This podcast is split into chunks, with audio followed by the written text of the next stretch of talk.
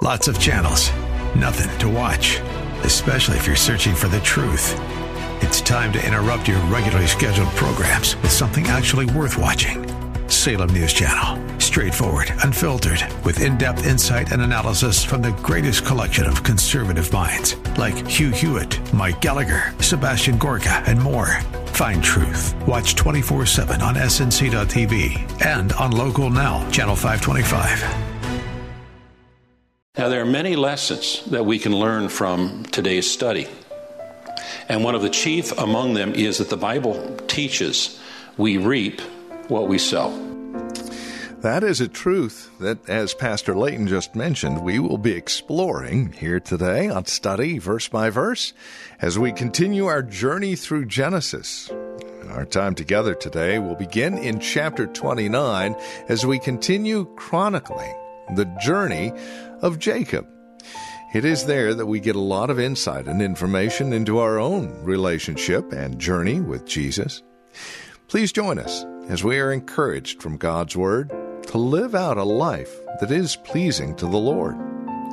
With more and our study in Genesis 29, here's Pastor Layton Sheely now as we begin today's broadcast of Study Verse by Verse. Then Jacob continued on his journey and came to the land of the eastern peoples. There he saw a well in the field with three flocks of sheep lying near it because the flocks were watered from that well. The stone over the mouth of the well was large. And when all of the flocks were gathered there, the shepherds would roll the stone away from the well's mouth and water the sheep. Then they would return the stone to its place over the mouth of the well. It's interesting that uh, that latter experience was really transformational because when you read the words continued on his journey, the literal meaning in the original language is he lifted up his feet. His, he, he, he, had a, uh, he walked with a lighter step. Uh, because of that experience. And he was racing, he was hurrying towards Mesopotamia in anticipation of what God would do. Now, in Jesus' teaching, he makes it clear that not everyone is called to get married. But with Jacob, marriage was not an option, it was an obligation. Because the successful fulfillment of the covenant promises that God had given to his grandfather Abraham and father Isaac and himself required that he find a wife and that together they bear the children that would become the people of Israel, the nation through whom God would send his Savior into the world. And no doubt he knew by heart, he'd heard many times the story about how Rebekah had been revealed to Abraham's servant when he arrived many years earlier here in Mesopotamia, and how Rebekah had volunteered to water the ten camels. And he knew that this took place at a well. And so it must have been encouraging to him that one of the first things he sees as he comes to this land is a well. Now, the well here, the word refers not to a spring or cistern, but to a dug well. And the field, the word that's used that refers to open grazing country, not surrounded by a fence or hedge, and therefore definitely outside of the city. And it tells us here that the stone on the well's mouth was large and that water could not be drawn until that stone had been removed. When we think of stone, we might think of a great big ball or a boulder or a, a rock, but this stone was a flat stone that lay over the opening of the well to keep objects from falling in, and was so large and heavy it often required two or three men in order to move it. Jacob asked the shepherds, My brothers, where are you from? We're from Haran, they replied. He said to them, Do you know Laban, Nahor's grandson? Yes, we know him, they answered. Then Jacob asked them, Is he well? Yes, he is, they said. And here comes his daughter Rachel with the sheep. Look, he said, the sun is still high. It's not time for the flocks to be gathered. Water the sheep and take them back to the pasture. We can't, they replied, until all of the flocks are gathered and the stone has been rolled away from the mouth of the well. Then we will water the sheep.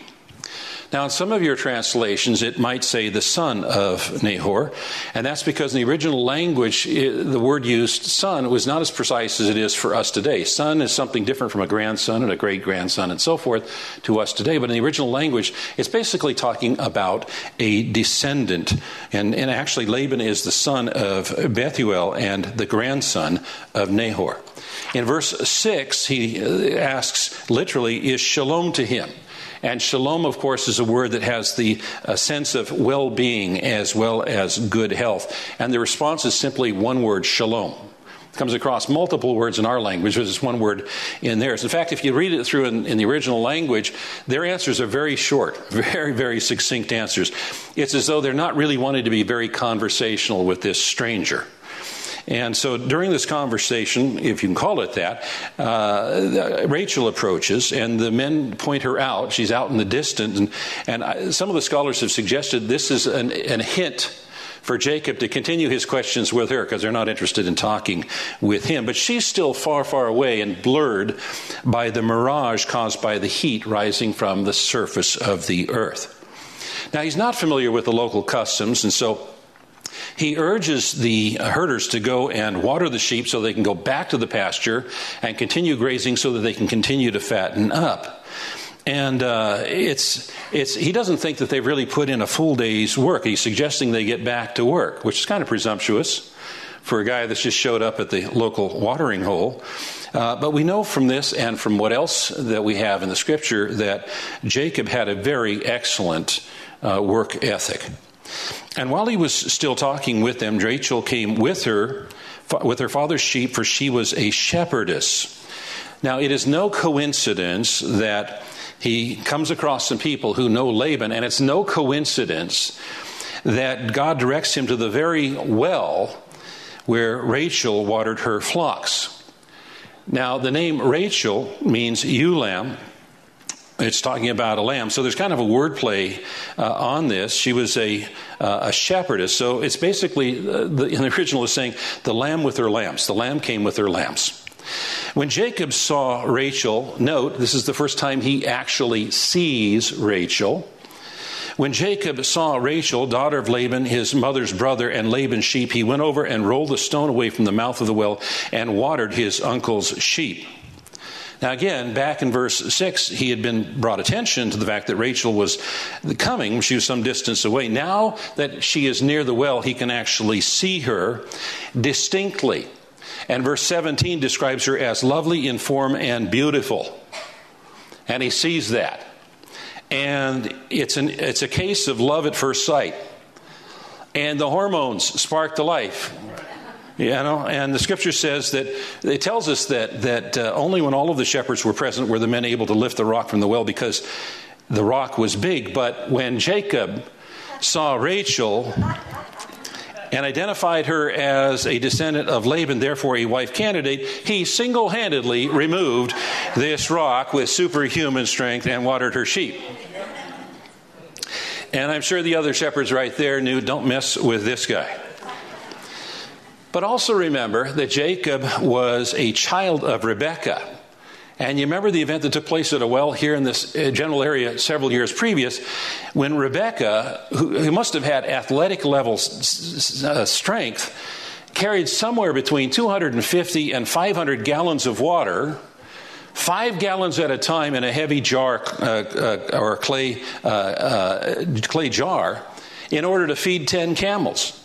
So evidently, strength was ran in the family. Then Jacob kissed Rachel and began to weep aloud. He had told Rachel that he was a relative of her father and a son of Rebekah, so she ran and told her father. Now, Jacob's crying here might simply be the expression of relief that has been brought on by the successful completion of his journey. He now knows he's in the right place, uh, he has met the right uh, person, and it's obvious that God is providentially leading him. And so he introduces himself, and, and she runs off to tell Laban. In in the ancient East, uh, family ties were very strong, they still are. And, and so the family would entertain someone who was a distant relative, even if they'd never met him before. In fact, that's a practice that's still carried on. Uh, a few years ago, uh, my wife and I, Jenny, she was, uh, we went to visit her family. She was born and raised in Croatia.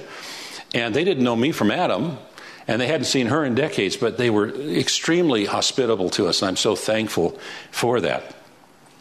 As soon as Laban heard the news about Jacob, his sister's son, he hurried to meet him. He embraced him and kissed him and brought him to his house, his home. And there Jacob told him all these things. Then Laban said to him, You are my own flesh and blood.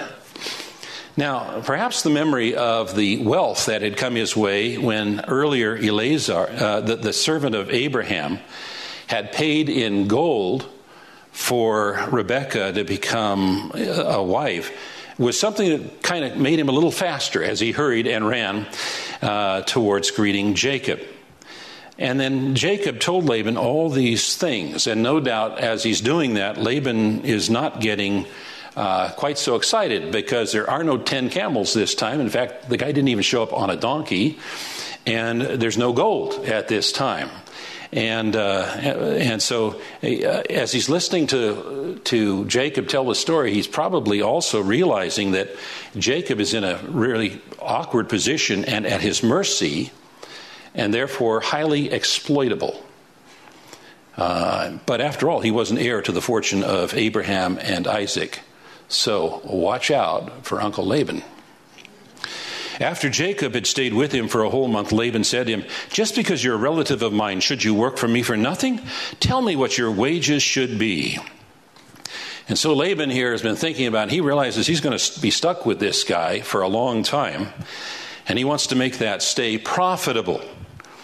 And since he's a nephew, he's not a servant or a slave or a hired worker, so he has to come to some kind of agreement uh, if Jacob is going to stay. Now, it might seem here on the surface that what he's saying is, is going above and beyond being a relative, since he's offering to pay Jacob in addition to providing hospitality. You think, wow, what a generous guy Laban is. But actually, what's taking place here is Laban is giving him notice that he's not going to entertain him free indefinitely, that he's going to have to work for his keep. And from now on, Laban is going to consider him as a servant, and he's going to work for wages.